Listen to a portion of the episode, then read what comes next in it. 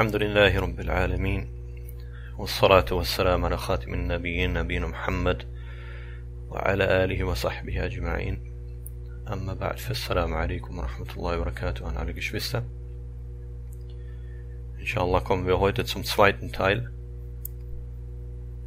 der Vorträge über Al-Zakah über die Pflichtabgabe im Islam. Und heute wird es bei Ezenillah subhanahu wa darum gehen, von welcher Art von Besitz die Zakah entrichtet werden muss. Zunächst aber will ich noch einmal kurz das wiederholen oder etwas von dem wiederholen, was wir das letzte Mal besprochen haben, Das heißt, ich werde noch mal ganz kurz zusammenfassen, inshallah, Shurut Wujub Zakah, die Voraussetzungen, die gegeben sein müssen, dass die Zakah, die Pflichtabgabe zur Pflicht wird für eine Person. Und äh, das als kleine Wiederholung der wichtigen Punkte des letzten Vortrags. In Sahih al-Bukhari ist überliefert عن أبي هريرة رضي الله عنه قال قال رسول الله صلى الله عليه وسلم من آتاه الله مالا فلم يؤدي زكاته مثل له ماله يوم القيامة شجاعا أقرع له زبيبتان يطوقه يوم القيامة ثم يأخذ بلحزمتيه يعني بشدقيه ثم يقول أنا مالك أنا كنزك ثم تلا ولا يحسبن الذين يبخلون بما آتاهم الله من فضله هو خيرا لهم إلى آخر الآية Sahih al-Bukhari ist, in Sahih al-Bukhari ist überliefert von Abi Huraira radiallahu anhu, dass der Gesandte Allah sallallahu alaihi wasallam sagte, wem von Allah Besitz gegeben wurde, für den er dann nicht die Zakah entrichtete, dem wird aus seinem Besitz eine große kahle Schlange gestaltet, die zwei schwarze Punkte, zwei schwarze Punkte, damit ist gemeint, normalerweise über den Augen hat, die ihn am jüngsten Tag umschlingt und ihn an den Wangen packt und dann sagt, ich bin dein Besitz, ich bin dein Schatz. Und dann rezitierte der Prophet sallallahu alaihi wasallam die Worte des Erhabenen, die Worte Allah subhanahu wa ta'alas, in ungefährer Bedeutung auf Deutsch. Und diejenigen, die mit dem geizen, was Allah ihnen von seiner Huld gewährt hat, sollen ja nicht meinen, das sei so besser für sie. Nein, vielmehr ist es schlecht für sie. Mit dem, womit sie gegeizt haben, werden sie am Tag der Auferstehung umschlungen werden. So wie wir schon das letzte Mal besprochen haben, hat Allah subhanahu wa ta'ala gewarnt, diejenigen, die dieser Pflicht die Zakat zu entrichten, nicht nachkommen. Und wir haben auch besprochen, dass diese, ja, nee, wenn man dieser Pflicht nachkommt, dass dieses nicht nur das Geld nicht mindert oder den Besitz nicht mindert, sondern im Gegenteil Allah subhanahu wa ta'ala Baraka gibt in diesem Besitz und dass Allah subhanahu wa ta'ala diesen Besitz vermehrt in diesem Dunya und selbst wenn dieses nicht passiert, so Allah subhanahu wa ta'ala die Belohnung vermehrt Yawm al-Qiyamah. Aber es ist überliefert in einem Hadith, der Mutafakun alayhi ist, also in Sahih al-Bukhari und Sahih Muslim überliefert ist an Abi Huraira radiallahu anhu أن رسول الله صلى الله عليه وسلم قال قال الله أنفق يا ابن آدم أنفق عليك Es ist überliefert von Abu Huraira radiallahu anhu in Sahih al-Bukhari und Sahih Muslim, dass der Gesandte Allah sallallahu alaihi wasallam sagte, Allah spricht, O Sohn Adams, spende von deinem Besitz und wir spenden dir Besitz. Wörtlich in diesem Hadith spende und wir spenden dir. Damit ist gemeint, spende von deinem Besitz und wir spenden dir Besitz. Das nochmal zur Erinnerung, Barakallahu. Und auch nochmal zur Erinnerung die Voraussetzungen, die erfüllt sein müssen, damit die Zakat, damit die Pflichtabgabe Pflicht wird für eine Person. Diese Voraussetzungen sind fünf.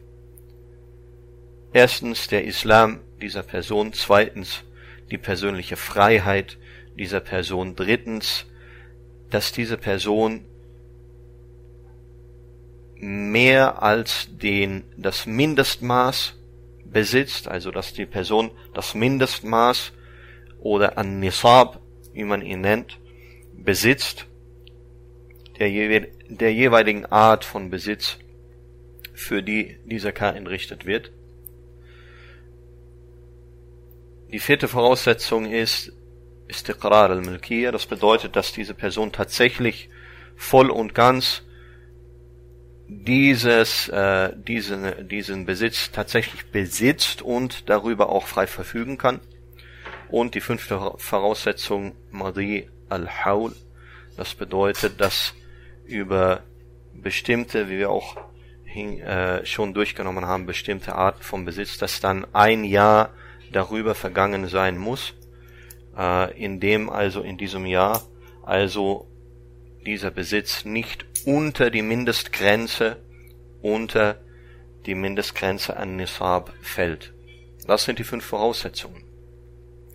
Und wie ihr sicherlich gemerkt habt, ist nicht vorausgesetzt oder nicht als Voraussetzung genannt beispielsweise Al-Bulur, die islamische Volljährigkeit, und ist auch nicht in diesen Voraussetzungen genannt At-Tamyiz, die oder das Alter der Unterscheidungsfähigkeit. Und auch ist nicht vorausgesetzt, dass die Zakat Pflicht wird für eine Person Al-Aql, gesunder Menschenverstand oder Zurechnungsfähigkeit. Und deswegen, Barakallahu fikum, wird die Zakat auch genommen und muss entrichtet werden von einem Kind, was noch nicht die Volljährigkeit und was sogar noch nicht das Alter der Unterscheidungsfähigkeit erreicht hat. So wenn ein Kind Geld besitzt, ihm Geld gehört oder äh, eben äh, dieser Besitz, von dem dann Zakah entrichtet werden muss, äh, dieser Besitz einem Kind gehört, das noch nicht volljährig ist im islamischen Sinne, dann muss auch davon die Zakah entrichtet werden. Und der islamrechtliche Vormund für dieses Kind entrichtet dann stellvertretend für dieses Kind die Zakah aus dem Besitz des Kindes. Und genau dasselbe gilt für Menschen, die nicht bei gesundem Menschenverstand sind oder die nicht zurechnungsfähig sind. Wenn sie Geld besitzen oder wenn sie eben Besitz haben, aus dem die Zakah entrichtet werden muss und die Voraussetzungen erfüllt sind, dafür dann auch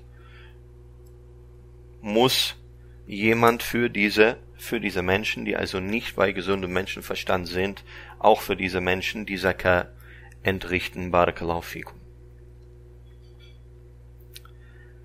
Was passiert, wenn die Zakah Pflicht geworden ist auf jemandem? Er also die Zakah entrichten muss für Besitz, den er hat, er aber bevor er die Zakah entrichtet dafür, stirbt entfällt dann die Pflicht zur Zakah oder nicht? Die Antwort ist nein. Die Pflicht zur Zakah, Barakallahu fikum, entfällt nicht durch den Tod, sondern diese Pflicht bleibt bestehen und das ist eine, ja, das ist ein äh, Dain auf dieser Person dann, beziehungsweise dann auf den Warasa, auf den Nachkommen dieser Person, eine, ein Schuld, eine Schuld. Ja, das sind Schulden, die beglichen werden müssen anstelle des Toten oder für diesen Toten dann. Und dieses hat der Prophet Muhammad sallallahu alaihi wasallam auch äh, oder hat darauf hingewiesen durch seine Worte, die überliefert sind auch in Sahih al-Bukhari und Sahih Muslim in einem Hadith von Sa'id ibn, ibn Jubair und äh, يعني عن سعيد بن جبير عن ابن عباس رضي الله عنهما in diesem Hadith sagt der Prophet Muhammad sallallahu alaihi wasallam Dainullahi an yuqda Dainullahi ahaqqu an yuqda Die Schuld gegenüber Allah oder die Schuld bei Allah hat ein größeres Anrecht beglichen zu werden ja, oder das größte Anrecht, beglichen zu werden, sind die Schulden oder ist die Schuld bei Allah subhanahu wa ta'ala. Okay. Und deswegen, also wenn jemand stirbt und er die Pflicht hat, die Zakah für seinen Besitz zu entrichten, er aber dann stirbt, dann müssen die Nachkommen, das heißt die, äh, die Erbberechtigten, seine Erben, die müssen dann aus seinem Besitz, den sie erben, müssen sie diese Zakah, müssen sie diese Zakah für ihn entrichten nach seinem Tod. Jetzt kommen wir zu den Arten des Besitzes, von dem die Pflichtabgabe als Zakah entrichtet werden muss.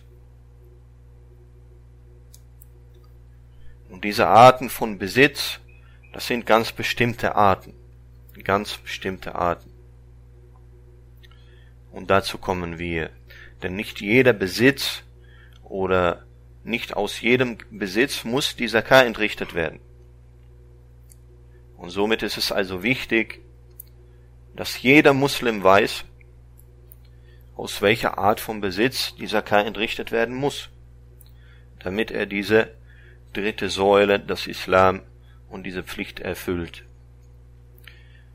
Die erste Art von Besitz, von dem die Zakat, die Pflichtabgabe entrichtet werden muss, das ist Gold, Silber und sonstige Währungen.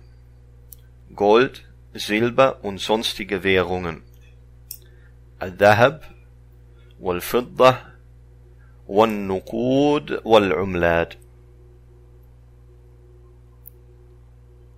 Und sonstige Währungen, damit ist gemeint, was die Menschen als Währung genommen haben. Das heißt heutzutage beispielsweise Münzgeld, was nicht aus Gold und Silber ist, Münzgeld oder Papiergeld, Geldscheine, die verschiedenen Währungen, die es gibt. Okay und schlicht alles, was die Menschen als Währung genommen haben und sich eben unter den Menschen als eigenständige Währung verbreitet hat. Dafür muss man die Zakah abgeben. Denn diese Währung, also modernes Geld sozusagen, was wir heute haben zum Beispiel, okay, diese Währung ist wie Gold und Silber ein eigenständiges, unter den Menschen verbreitetes Zahlungsmittel.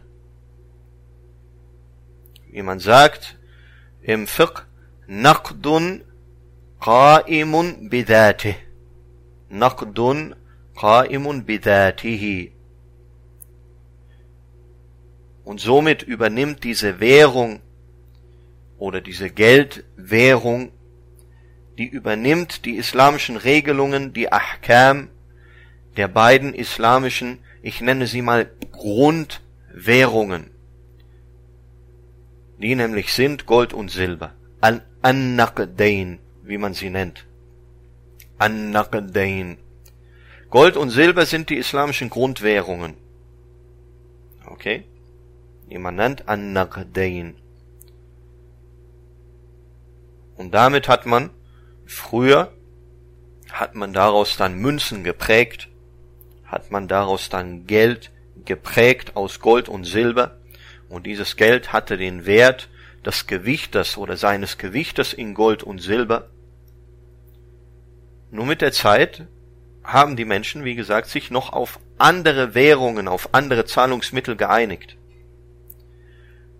Und somit haben dann diese anderen Zahlungsmittel die dann eine eigenständige Währung oder die sich als eigenständige Währung unter den Menschen verbreitet hat, hat dann übernommen die Ahkam, die Regelungen für die Grundwährungen Gold und Silber.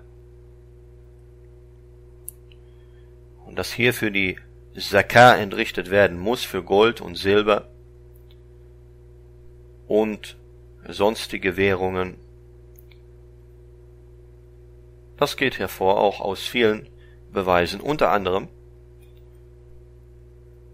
aus dem Hadith der überliefert ist in Sahih Muslim عن أبي هريرة يقول قال رسول الله صلى الله عليه وسلم ما من صاحب ذهب ولا فضة لا يؤدي منها حقها إلا إذا كان يوم القيامة سفحت له صفائح من نار فأحمي عليها في نار جهنم فيكوى بها جنبه وجبينه وظهره كلما بردت عيدت له في يوم كان مقداره خمسين ألف سنة حتى يقضى بين العباد فيرى سبيله إما إلى الجنة وإما إلى النار Der Prophet Muhammad sallallahu alaihi wasallam sagt, wie überliefert von Abi Huraira radiallahu anhu in Sahih Muslim, kein Besitzer von Gold und Silber, der nicht ihr Recht erfüllt, also die Zakah entrichtet, dem nicht am jüngsten Tag Platten aus Feuer bereitet werden, die im Feuer der Hölle erhitzt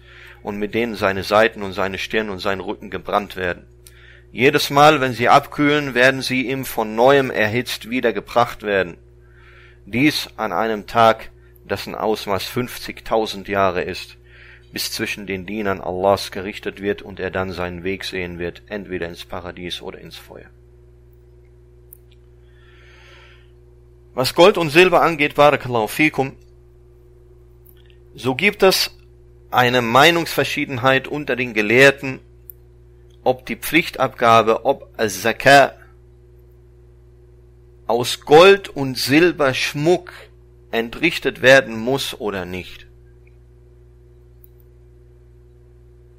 Muss die Zakah, muss die Pflichtabgabe entrichtet werden von Gold und Silberschmuck. Hier gibt es eine Meinungsverschiedenheit unter den Gelehrten. Und bevor wir inshallah beginnen, diesen, diese Meinungsverschiedenheit zu untersuchen oder zu nennen, möchte ich darauf hinweisen, dass diese Meinungsverschiedenheit nur eine ganz bestimmte Sache betrifft. Diese Meinungsverschiedenheit gibt es nur in Bezug auf erlaubten Gold- und Silberschmuck, der für den Gebrauch, also für den Gebrauch als Schmuck bestimmt ist und nicht beispielsweise bestimmt ist als Wertanlage. Nur im Hinblick darauf gibt es eine Meinungsverschiedenheit.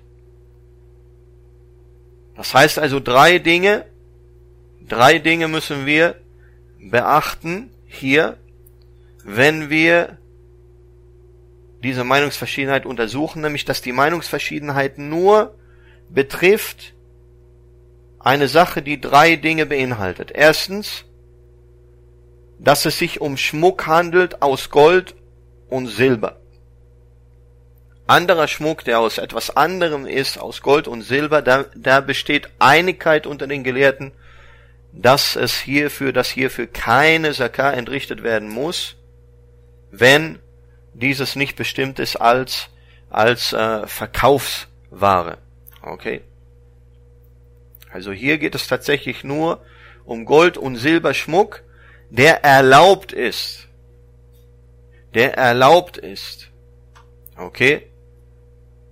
Yani yakun mubahan. Das bedeutet, wenn beispielsweise äh, ein Mann diesen Schmuck benutzt, aus Gold, Schmuck benutzt aus Gold, dann ist das Schmuck, der nicht erlaubt ist und dieser Mann, dem es nicht erlaubt ist, entsprechend islamischer Regelung Goldschmuck zu tragen, er muss dafür die Zakah entrichten.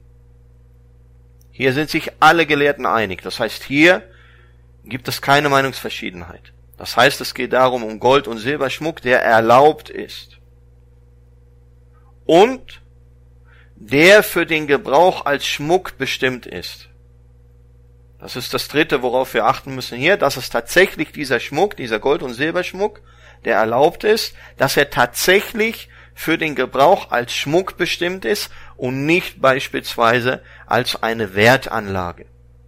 So, das ist das, worauf sich die Meinungsverschiedenheit unter den Gelehrten bezieht.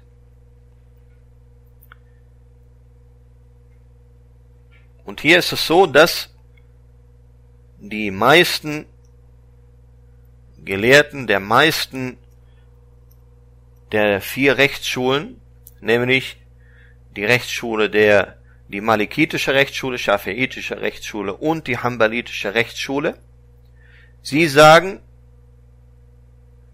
dass kein, dass die Zakah nicht entrichtet werden muss für diese Art von Schmuck. Nochmal, um das zu wiederholen, welche Art von Schmuck? Gold- und Silberschmuck, der erlaubt ist und der für den Gebrauch als Schmuck bestimmt ist. Hier sagen die malikitische Rechtsschule, die schafiitische und hambalitische Rechtsschule, sie sagen, dass dieser Schmuck, dass von diesem Schmuck die Zakah nicht entrichtet werden muss. Und das ist überliefert auch von einigen Sahaba anhum, wie zum Beispiel Anas und Jabir und Ibn Umar und Aisha und Asma radiallahu anhum ajma'in. Die hanafitische Rechtsschule, sie sagt, oder hier ist so, dass sie sagen, dass die Zakah entrichtet werden muss von dieser Art von Schmuck, von Gold- und Silberschmuck, der erlaubt ist und der für den Gebrauch als Schmuck, äh, ja, der für den Gebrauch als Schmuck bestimmt ist. Hier sagen die Hanafiten, dass hier die Zakah entrichtet werden muss. Und das ist auch eine Riwaya, eine überlieferte Aussage des Imam Ahmad, rahimahumullah jami'an. Und äh, auch ist das eine Aussage, die überliefert ist von Ibn Mas'ud radiallahu anhu. Und auch Ibn al-Munzir rahimahullah hat diese Aussage gewählt. Und Al-Khattabi und Ibn Hazm al-Zahiri und As-San'ani rahimahumullah. Und von den heutigen Gelehrten oder von den Gelehrten unserer Zeit hat diese Aussage gewählt Ibn Baz rahimahullah und auch Sheikh Ibn Uthaymin rahimahullah und auch die Lajna ad-Daima, das ständige Komitee für Fatawa in Saudi-Arabien hat diese Aussage vertreten. Nämlich die Aussage, dass also aus dieser Art von Schmuck dieser K entrichtet werden muss. So, hier haben wir Barakallahu fikum. Hier haben wir diese zwei Meinungen zum Thema. Und diejenigen, die die erste Meinung vertreten haben, nämlich dass keine Zakah entrichtet werden muss, sie haben darauf geschaut, yani, auf die Art dieses Besitzes und dass diese Art von Besitz ein Besitz ist, den man für den Eigengebrauch besitzt, beziehungsweise der für den Eigengebrauch ist. Und sie haben gesagt, solange es für den Eigengebrauch bestimmt ist, braucht man nicht die Zakah zu zahlen. Diejenigen, die die zweite Meinung vertreten haben, nämlich dass man aus dieser Art von Schmuck die Zakah entrichten muss, sie schauen auf die, auf das Material, aus dem dieser Schmuck ist, nämlich Gold und Silber. Und sie sagen, dass eben Al-Asl oder die Basis ist bei Gold und Silber, dass man die Zakah entrichten muss. Und die Überlieferung zu diesem Thema Barakallahu fikum, die es gibt, diese Überlieferungen können von beiden Seiten zugunsten ihrer Aussage gedeutet werden. Das heißt, die, die, die Ahadith, die Überlieferungen zu diesem Thema sind nicht eindeutig, sind nicht eindeutig. Und die richtige Aussage, Wallahu ta'ala alam, die Aussage, zu der ich persönlich tendiere, das ist die Aussage, dass man Allahu alam nicht mit Sicherheit sagen kann, dass tatsächlich dieser K gezahlt werden muss. Das heißt, ich folge der Aussage der ersten, der, äh, ja, nee, der, ich folge der ersten Aussage derjenigen, die eben sagen, dass es, dass aus dieser Art von Schmuck nicht dieser K gezahlt werden muss. Ich folge dieser Aussage, wobei aber es besser ist, dieser K dafür zu entrichten. Es ist besser und ahwat, wie man sagt.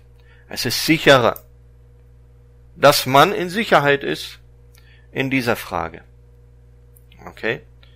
Und das haben auch einige Gelehrte, wie beispielsweise Sheikh Muhammad al-Amin al-Shankiti, rahimahullah, haben auch diese Aussage gewählt.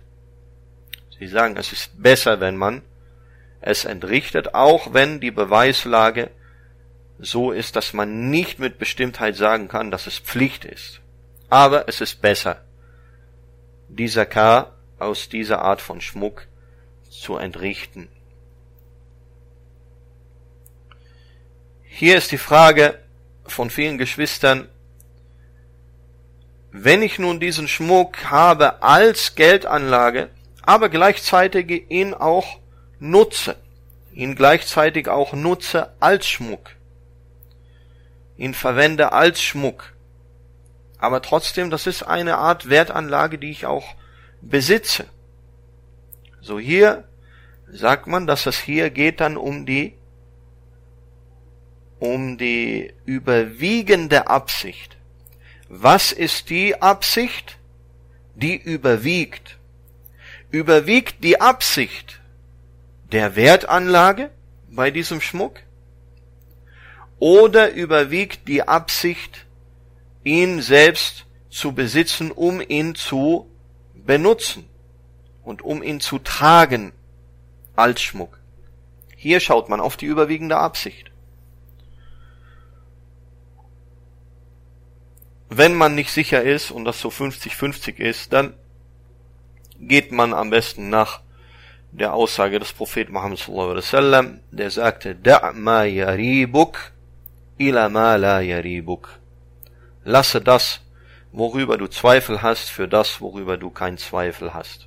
Und dann gib die Zakat. Dann hast du das gemacht, was dich yani in, in Sicherheit bringt, bi'iznillah subhanahu wa ta'ala. So, das ist Barakallahu was diese erste Art von Besitz betrifft, für die die Pflichtabgabe als Zakat entrichtet werden muss, nämlich Gold, Silber und Währungen. Gold, Silber und Währungen.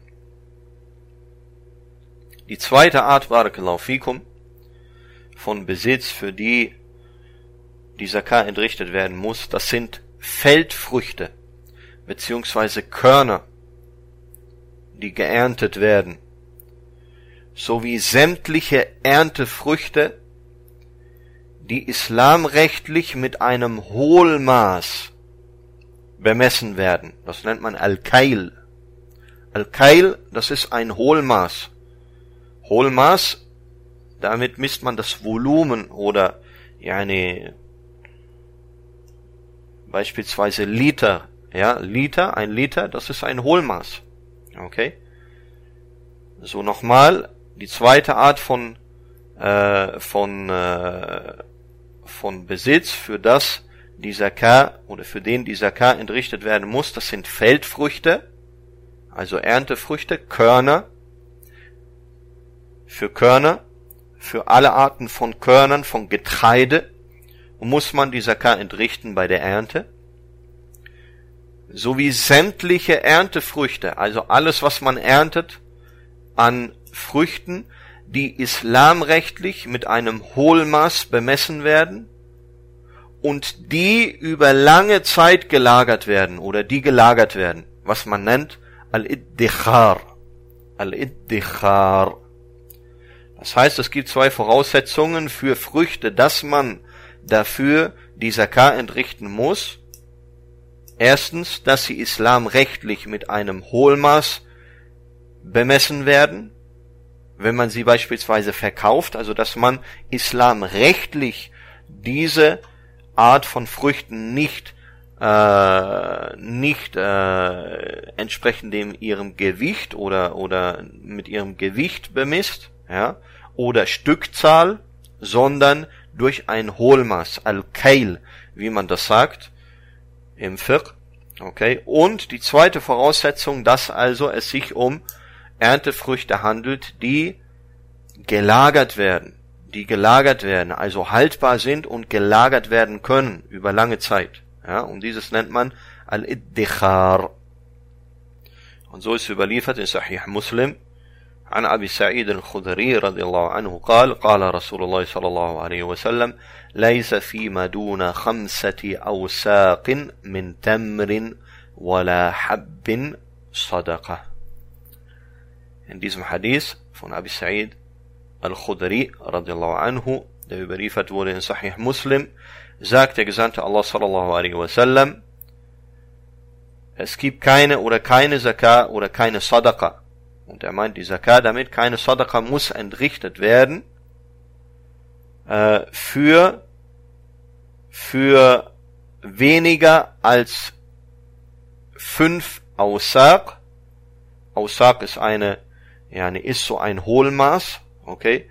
Weniger als fünf Ausaq von Tamr, von, äh, von äh, Datteln und auch nicht von Getreide wala hab, also Körner. Okay? Und diesen Hadith habe ich hier genannt, einfach um eben diese Komponenten auch zu nennen oder einen Beweis für diese Komponenten zu nennen, dass es sich also handelt um Getreide, um Körner und um Früchte wie beispielsweise Datteln, die haltbar sind, gelagert werden und die mit einem Hohlmaß bemessen werden, weshalb der Prophet Muhammad wasallam hier die fünf Aussag genannt hat und Aussag ist ein Hohlmaß, Barakallahu und wir werden dazu äh, noch im Detail kommen, dann inshallah, wie viel diese fünf Aussagen ausmachen und so weiter, äh, wenn wir jedes dieser, dieser Arten von Besitz einzeln besprechen und wie viel auch dann abgegeben muss, äh, abgegeben werden muss an Zakah und so weiter. So, das war also die zweite Art von Besitz, ja, Feldfrüchte, Körner sowie sämtliche Erntefrüchte, die islamrechtlich mit einem Hohlmaß bemessen werden und die gelagert werden über lange Zeit und eben haltbar sind, lagerbar sind.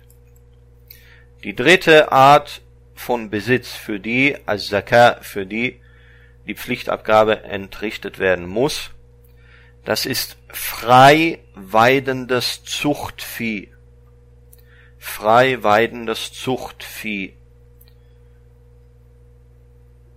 Kamele und Rinder und Schafe und Ziegen.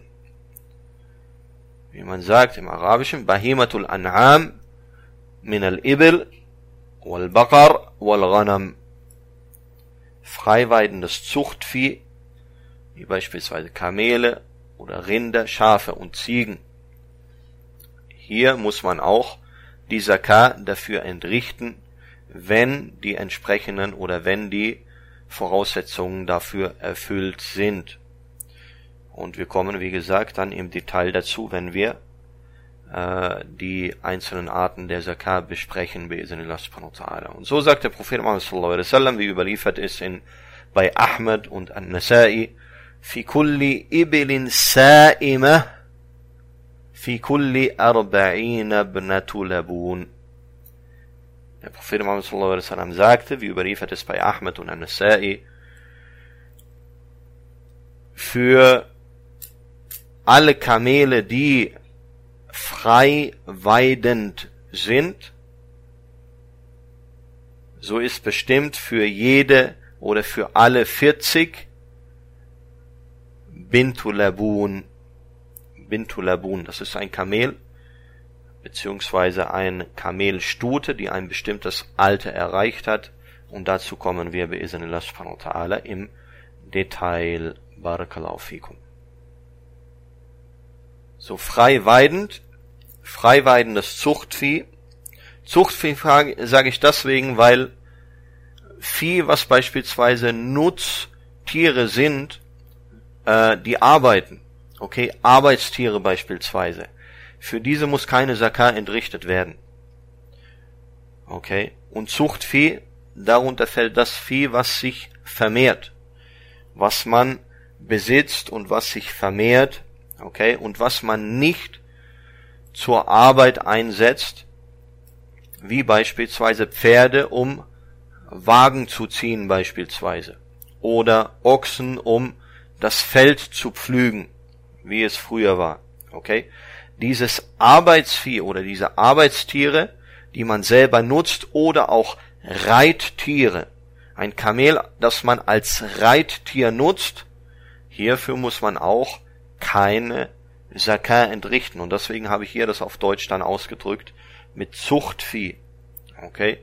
Und freiweidend, Sa'ima, wie man sagt, das bedeutet, dass man nicht selber, die, also dass man die meiste Zeit des Jahres nicht selber für das Futter dieses äh, Viehs oder dieser Tiere äh, sorgen muss und sie die meiste Zeit des Jahres nicht selber füttert, sondern dieses Vieh oder diese Tiere eben äh, die meiste Zeit des Jahres frei weidend sind, draußen auf der Weide und selber äh, selber dann das Futter finden auf der Weide. Das ist die dritte Art von Besitz, für die man die Zakah entrichten muss. Die vierte Art von Besitz, Barakallahu fikum, für die die Pflichtabgabe entrichtet werden muss, das sind oder das ist Handelsware. Urud at-Tijara. Urud Tijara. Handelsware. Das heißt alles, was ich für den Verkauf bestimmt habe alles, was ich die Absicht habe zu verkaufen, ja, dafür muss ich die Zakah entrichten. Wann und wie viel und so weiter, da, dazu kommen wir inshallah, wenn wir in die Details gehen, bi'iznillah subhanahu wa ta'ala, im Laufe dieser Vorträge. Wir sind hier nur jetzt, das äh, Thema heute ist nur, welche Arten von Besitz eben entrichtet werden muss, die Zakah, und hier ist eben die vierte Art Handelsware. Urud at-Tijara. Okay, alles, was also bestimmt ist von mir für den Verkauf, für den Verkauf, Verkaufsware, für die muss ich, als Zakah muss ich die Pflichtabgabe entrichten. So sagt Ibn al-Mundhir, rahimahullah, فأجمعوا على أن في العروض التي تدار للتجارة الزكاة إذا حال عليها الحول. Ibn al-Munzir, rahimahullah, hat gesagt, und sie, also die Gelehrten, sind sich einig, also es besteht ein Konsens darüber, dass die Zakah entrichtet werden muss für Handelsware. Okay, oder für Ware, mit der gehandelt wird. Al-Urud alati tudar litijara für Ware, die gehandelt wird, muss eben die Zakah entrichten, entrichtet werden, ida hala alayha al-haul, wenn ein Jahr darüber verstrichen ist. So, es gibt einen Konsens unter den Gelehrten, der hier überliefert ist von Ibn al-Munzir rahimahullah.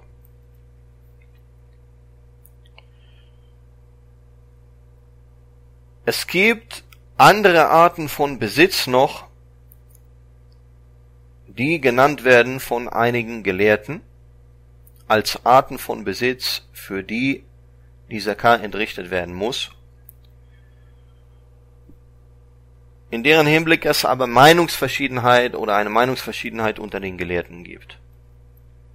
Und dazu kommen wir jetzt, aber ich möchte nochmal diese vier, über die es keine Meinungsverschiedenheit gibt, im Allgemeinen möchte ich jetzt nochmal wiederholen. Das sind die, ja, nee, das ist äh, yani al-amwal zakawiyya, wie man das nennt, ja. Al-amwal zakawiyya. Die Arten von Besitz, für die die Pflichtabgabe entrichtet werden muss.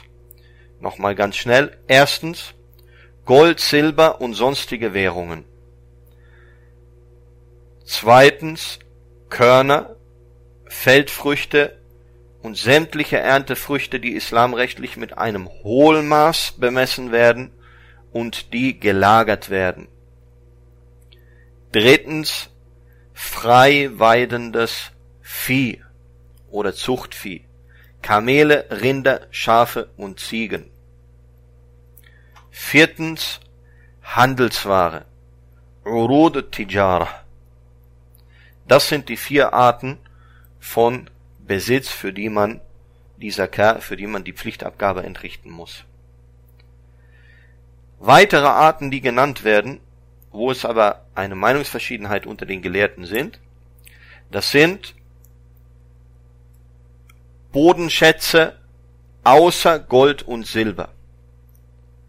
Al-Ma'aden, wie man sie nennt, Al-Ma'aden. غير الذهب والفضة Bodenschätze außer Gold und Silber.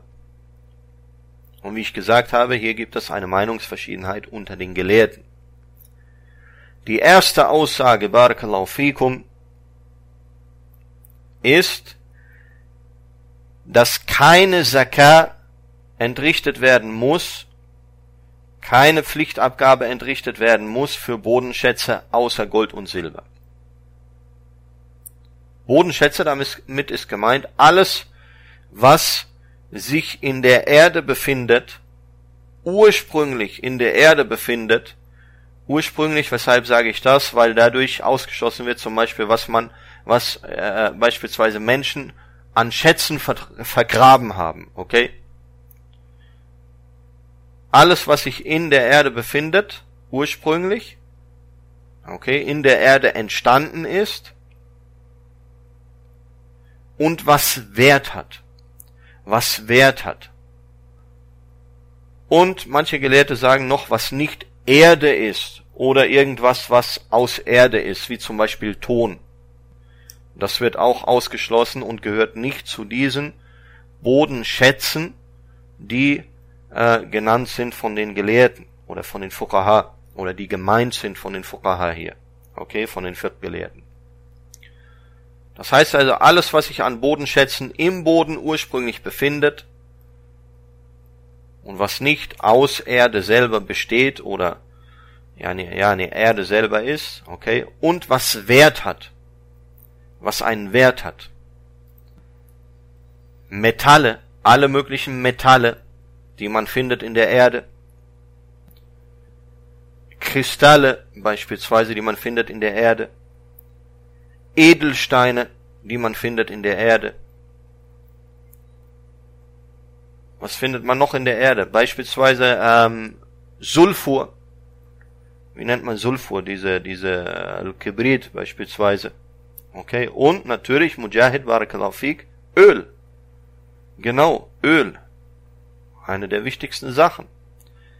Erdgas, genau, Barakallahu So, das ist gemeint und das meinen die die Viertgelehrten mit Bodenschätzen. Und hier geht es, wie gesagt, Boden, um Bodenschätze außer Gold und Silber. Bei Gold und Silber, dafür muss man die Zakah entrichten, wie wir das schon durchgenommen haben. So, hier gibt es, wie gesagt, unterschiedliche Meinungen. Die erste Meinung ist, dass für diese Bodenschätze keine Zakah entrichtet werden muss. Das ist die Meinung der schafiitischen Rechtsschule. Die Meinung der schafiitischen Rechtsschule. Und das ist auch eine Meinung, die vertreten wurde, eine Meinung, die vertreten wurde von Al-Imam Malik, rahimahullah. Er hat eine zweite Meinung auch, die überliefert wurde von Al-Imam Malik, aber das ist eine auch Meinung, die überliefert wurde vom Imam Malik. So, die schafiitische Rechtsschule sagt, dass keine Zakah entrichtet werden muss für diese Bodenschätze. Die zweite Meinung unter den Rechtsschulen ist, dass für diese beziehungsweise für bestimmte dieser Bodenschätze, je nach Aussage, je nach Rechtsschule, dazu kommen wir, aber dass hier eine Zakah entrichtet werden muss. Das ist die zweite Meinung. So, was sagen die einzelnen Rechtsschulen außer den Schafiiten? Die Hanbaliten, Barakallahu fikum, die sagen, dass für alle Bodenschätze außer Gold und Silber, für alle Bodenschätze außer Gold und Silber, wenn man sie gewinnt, man Zakah entrichten muss. Man eine Pflichtabgabe oder die Pflichtabgabe entrichten muss dafür. Das ist die Meinung der Hanbaliten. Die Meinung der Hanafiten, Barakallahu ist die, dass die Zakah entrichtet werden muss für Bodenschätze, die durch Feuer bearbeitbar sind. Also die, die man bearbeiten kann und gestalten kann, wenn man sie durch Feuer erhitzt. Wie beispielsweise die verschiedenen Arten von Metallen. Das ist die Meinung der hanafitischen Rechtsschule. Nochmal, die Meinung der hanafitischen Rechtsschule ist, dass die Bodenschätze, die man bearbeiten kann und gestalten kann, wenn man sie durch Feuer erhitzt, für diese Art von Bodenschätzen muss man die Zakar entrichten und für alle anderen Bodenschätze nicht. Das heißt Bodenschätze, die flüssig sind beispielsweise, wie beispielsweise Öl, entsprechend der hanafitischen Rechtsschule muss man nicht die Zakar entrichten.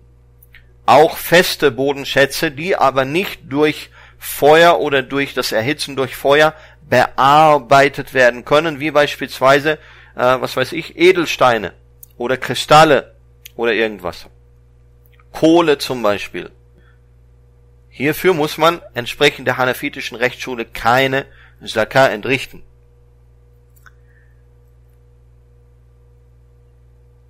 Die malikitische Rechtsschule bzw. Imam Malik sagt, dass die Bodenschätze zwei Arten sind. Zwei Arten gibt es von Bodenschätzen. Eine Art, die ich nur mit Mühe gewinnen kann.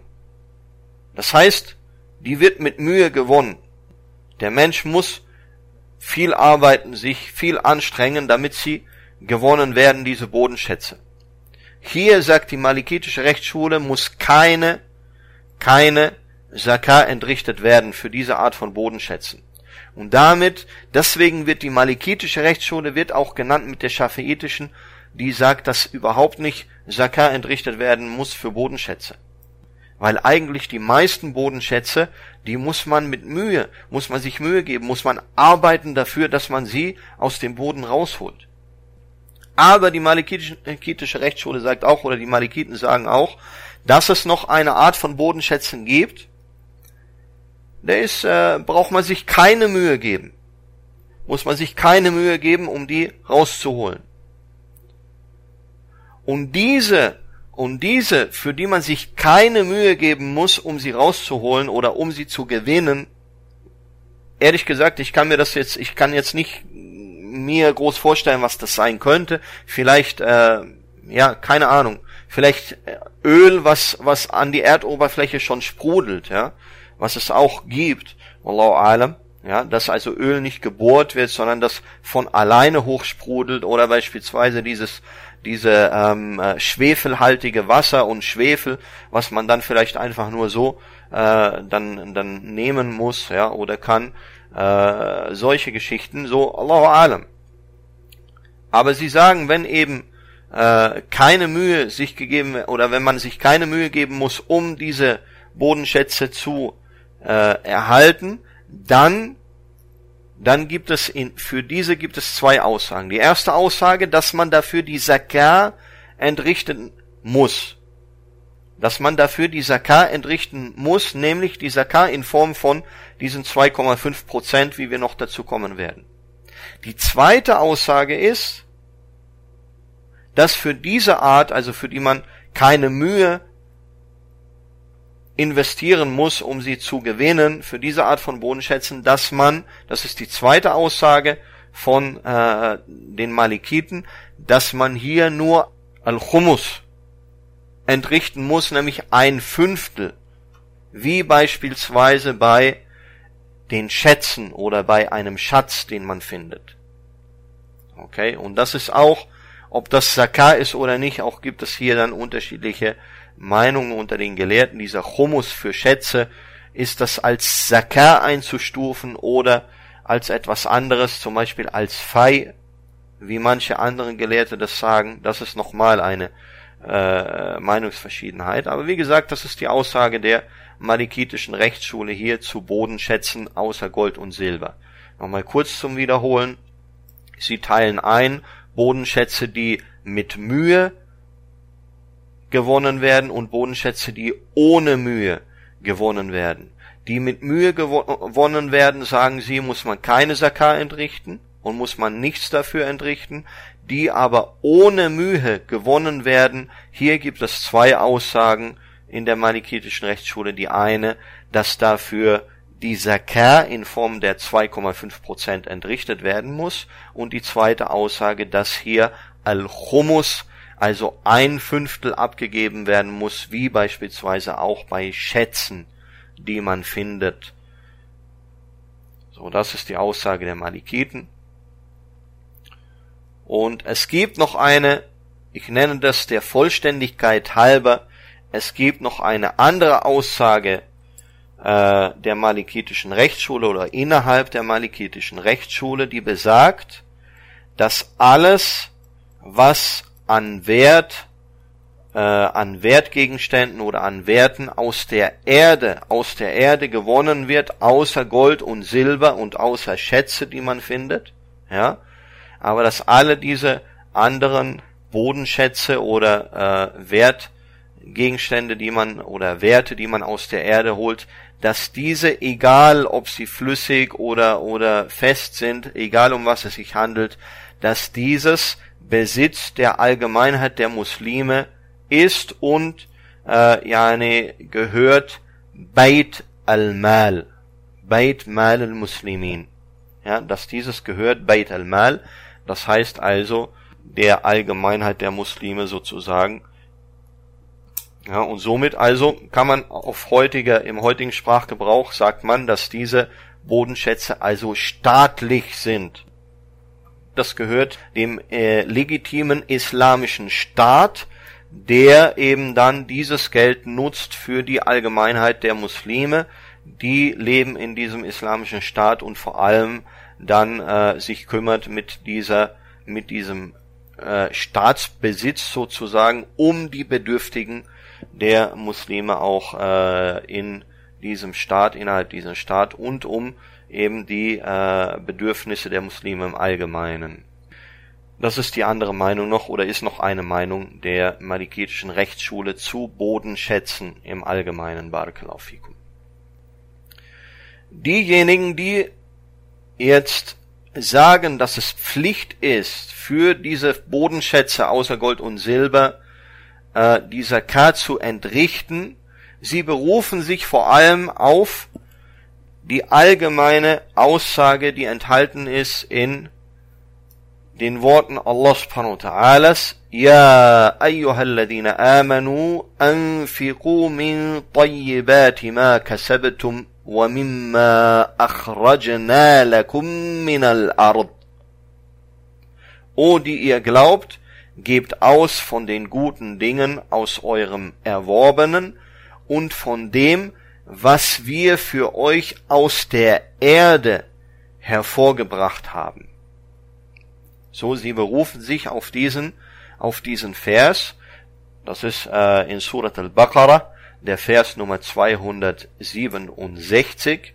Surat al-Baqarah, Vers 267 und berufen sich eben auf den Teil des Verses, in dem Allah subhanahu wa ta'ala sagt, in ungefährer Bedeutung auf Deutsch, äh, und von dem, also soll man ausgeben, von dem, was wir, also was Allah subhanahu wa ta'ala, was wir für euch aus der Erde hervorgebracht haben. Das ist eine allgemeine Aussage, in diesem Vers und sie berufen sich eben auf diese allgemeine Aussage in diesem Vers. Und sie sagen, dass diese Dinge, die man gewinnt aus der Erde, also diese Bodenschätze außer Gold und Silber, das sind Werte. Das sind Werte. Und sie sagen, wenn man diese Werte, wenn man die in einer bewaffneten Auseinandersetzung gewinnt, so nennt man das Ranime. Das ist dann, wären diese Werte, das wären eine Ranime, also eine Kriegsbeute sozusagen. Okay, für die, für die Al-Chumus, für die ein Fünftel abgegeben werden muss. Und sie sagen, wenn man diese Werte jetzt aus der Erde holt und gewinnt, ohne kriegerische Handlung jetzt diese gewinnt und aus der Erde holt, so muss man dafür auch was abgeben. Sie machen also eine Art Qiyas, eine Art äh, Vergleich zu eben Al-Ghanime, ja, und sagen, dass also hier dann auch, wenn man das aus der Erde holt, auch das abgegeben werden muss. Warum? Weil es sind Werte, die, wenn man sie als Kriegsbeute hätte, auch ein Fünftel abgegeben werden müsste oder ein Fünftel abgegeben äh, abgegeben werden müsste.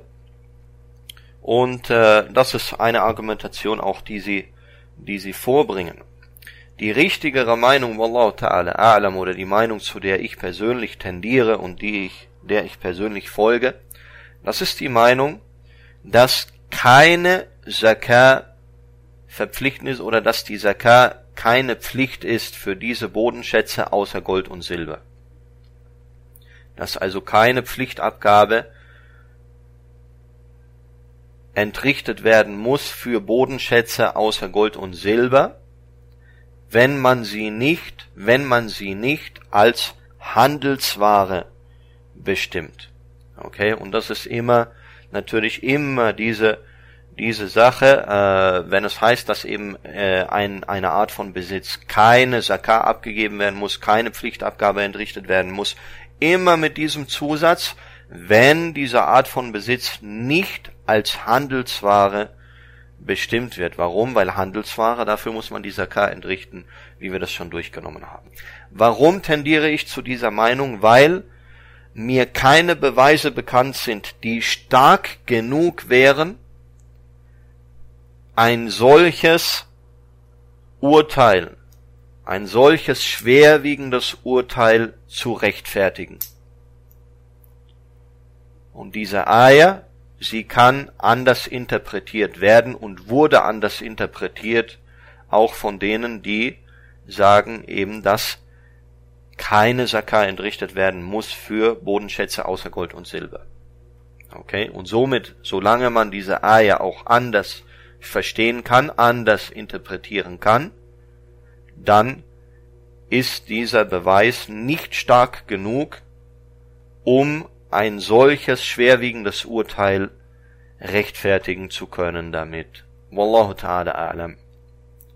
Und auch die Arten von Besitz, die oder für die man die Zakat entrichten muss, die sind so deutlich gemacht worden im Koran und in der Sunna des Propheten Muhammad sallallahu alaihi wasallam, dass kein Zweifel daran besteht. Und deswegen es auch einen Ijma gibt, einen Konsens gibt unter den Gelehrten, was beispielsweise die vier Arten angeht, die ich schon genannt hatte vorher. Und das ist, was darauf hinweist eben auf die tatsächlichen Arten von Besitz, für die tatsächlich eine die Zakah entrichtet werden muss. Aber wie gesagt, diese Bodenschätze außer Gold und Silber, hier gibt es keine Beweise, Wallahu alam, oder sind mir keine Beweise bekannt, die stark genug wären, ein solches Urteil zu rechtfertigen. Wallahu ta'ala. Eine andere Sache, worüber es eine Meinungsverschiedenheit gibt unter den Gelehrten im Hinblick auf die Pflicht zur Zakah, das ist Honig. Honigertrag. Und hier ist die erste Meinung, dass man von Honigertrag man die Pflichtabgabe entrichten muss. Und dieser Meinung ist die hanafitische und die hambalitische Rechtsschule. Und sie stützen sich hier auf eine Reihe von Überlieferungen, die aber alle, also jede dieser Überlieferungen, die alle umstritten sind. Die alle umstritten sind. Umstritten entweder was ihre Authentizität angeht, oder umstritten, was ihre Bedeutung angeht. Dass man also nicht unbedingt ableiten kann aus dieser oder jener Überlieferung, dass tatsächlich man die Pflichtabgabe entrichten muss für Honigertrag. Die zweite Meinung ist, Barakallahu fikum, dass man von Honigertrag keine Pflichtabgabe entrichten muss, und das ist die Meinung der malikitischen und der schafiitischen Rechtsschule. Und das ist auch die Meinung beispielsweise von Ibn Uthaymin, rahimahullah, und das ist auch die Aussage der Lajna ad-Da'ima, der dieses äh, ständigen Komitees für Fatawa, für Rechtsgutachten in Saudi-Arabien. Und Al-Imam al-Bukhari, rahimahullah, hat gesagt, لا يصح في زكاة العسل شيء. Nichts über die Zakah im Hinblick auf Honig ist authentisch. Also keine Überlieferung in Bezug auf die Zakah von Honig oder für Honig ist authentisch. Das hat der Imam al-Bukhari gesagt, rahimahullah. Und auch al-Tirmidhi, rahimahullah, hat gesagt, La yasihhu fi al-babi shay. Über dieses Kapitel gibt es keine authentischen Überlieferungen. Sagt Al-Imam al-Tirmidhi, rahimahullah. Und Al-Imam al-Shafi'i, rahimahullah, sagt, dass ein Hadith, auf den sich eben die berufen, auch unter anderem die sagen, dass von Honigertrag die Pflichtabgabe entrichtet werden muss. Dieser Hadith sagt Al-Shafi'i rahimahullah, Hadithu anna fil asal al-ushr da'if. Dieser Hadith sagt Al-Shafi'i rahimahullah, ist da'if, ist äh, schwach. Und Ibn al-Munzir, rahimahullah, sagt auch, dass es keine authentische Überlieferung gibt, keine Überlieferung, die authentisch ist. Und es gibt keinen Ijma, sagt er, über eben die Zakah aus Honigertrag. Und er sagt, Fala zakata fi. Er sagt, deswegen gibt es keine Zakah oder muss keine Zakah dafür entrichtet werden. Und er sagt weiter, Ibn al-Munzir, rahimahullah, وَهُوَ قَوْلُ الْجُمْهُورِ Und er sagt, und das ist die Aussage der meisten Gelehrten, der Jumhur. Und wenn wir mal gucken, ich habe gesagt, die hambalitische Rechtsschule sagt, dass eben für Honig Zakah entrichtet werden muss. Aber einer der großen Gelehrten, der großen Imame der Hanbalitischen Rechtsschule, nämlich Ibn Muflih, rahimahullah, er sagt selber, nachdem er die Beweise nennt in seinem Buch, in seinem Werk Al-Furu' nennt er die Beweise für dafür, dass eben für Honig dieser K entrichtet werden muss, also für den Honigertrag, aber danach sagt er, dass oder er weist auf die Schwäche dieser Überlieferungen und dieser Beweise hin.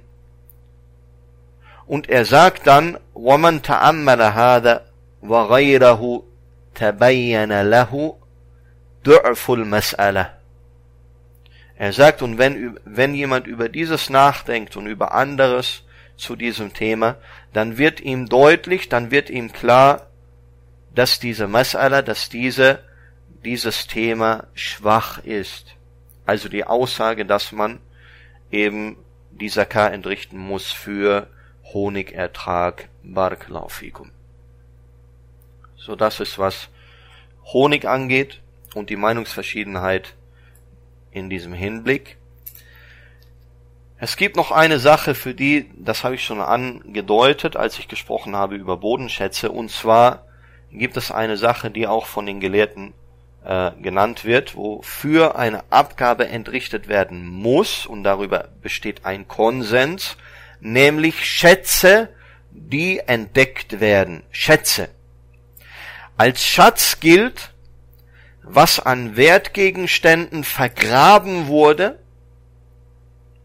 und festgestellt werden kann, dass diese vergrabenen Wertgegenstände, dieser Schatz in der vorislamischen Zeit der Unwissenheit, in der Zeit der Jahiliya vor dem Islam von Nicht-Muslimen vergraben wurden.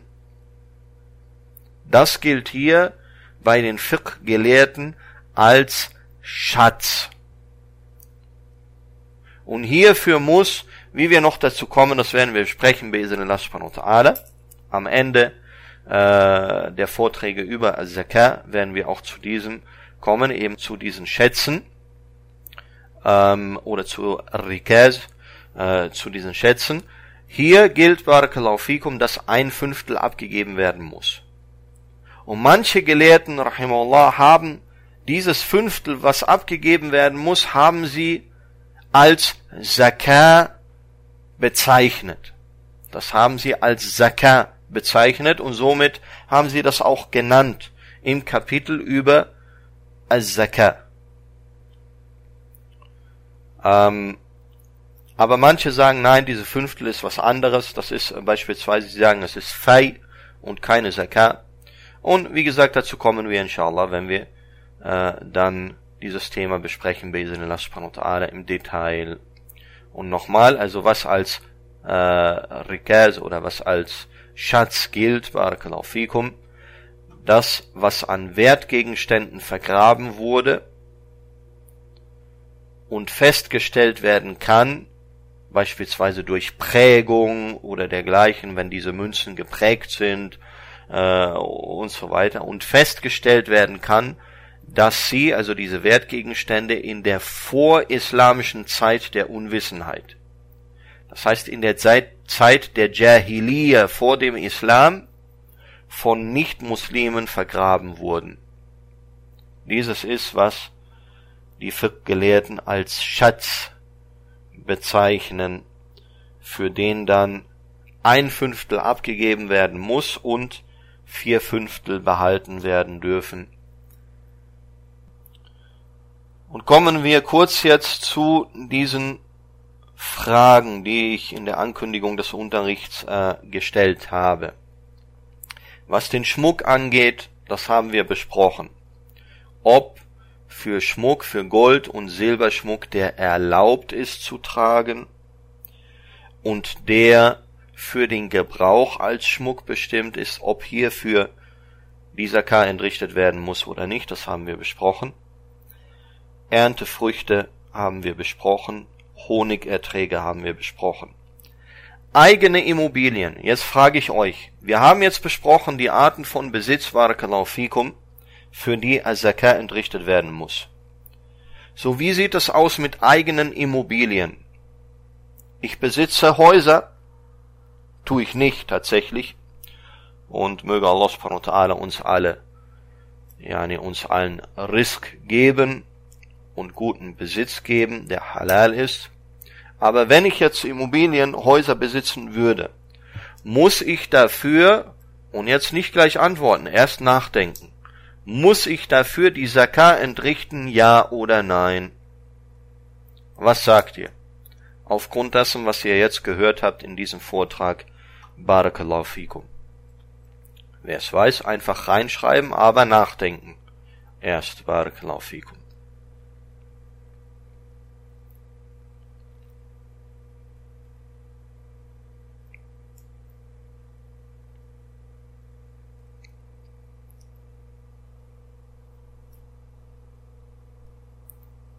Atina sagt, man muss die Zakah entrichten, weil man ja damit handelt,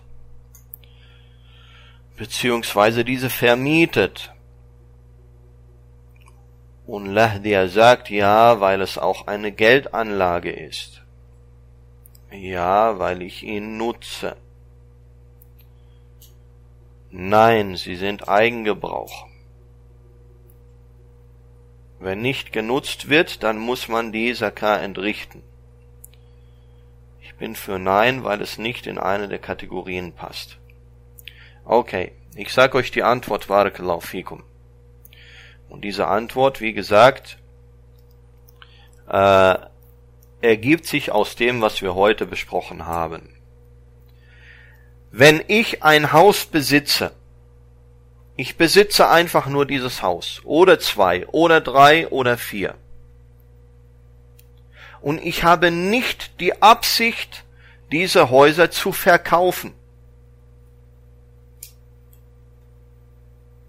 dann muss ich nicht die Zakah dafür entrichten. Warum?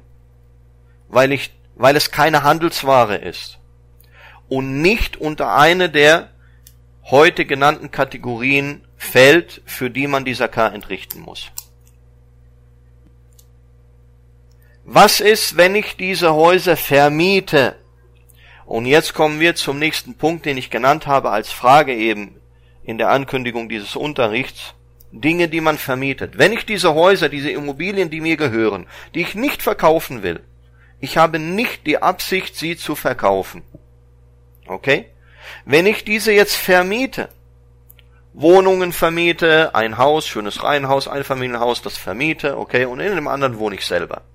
Ich muss nicht die Sakai entrichten, aber die, die ich vermiete, muss ich dafür die Sakai entrichten oder nicht? Überlegt, und wer weiß, einfach antworten, Barakallahu fikum. Sumayya sagt, dass man die Zakah entrichten muss. Nein, weil die Einnahmen ist ja die Miete, sagt Atina. Ja, es ist eine Art Handel, sagt Um Jubair. Es ist für mich ein Handel, daher würde ich auf Ja tippen. Gut, ich sage euch die Antwort, Barakallahu fikum. Dieser Handel, von dem ihr sprecht, ist dieses ein Verkauf, ja oder nein? Es geht bei Handelsware geht es um den Verkauf. Man müsste eigentlich, und das ist gut, dass ihr jetzt dieses so geantwortet habt, weil wir verbessern die deutsche Übersetzung von Urud, Urud at-Tijara und sagen Verkaufsware. Okay? Verkaufsware. Weil es geht tatsächlich nur um Ware, die, die verkauft werden soll von der ich die Absicht habe, sie zu verkaufen. Nur für diese muss ich die Zakah entrichten.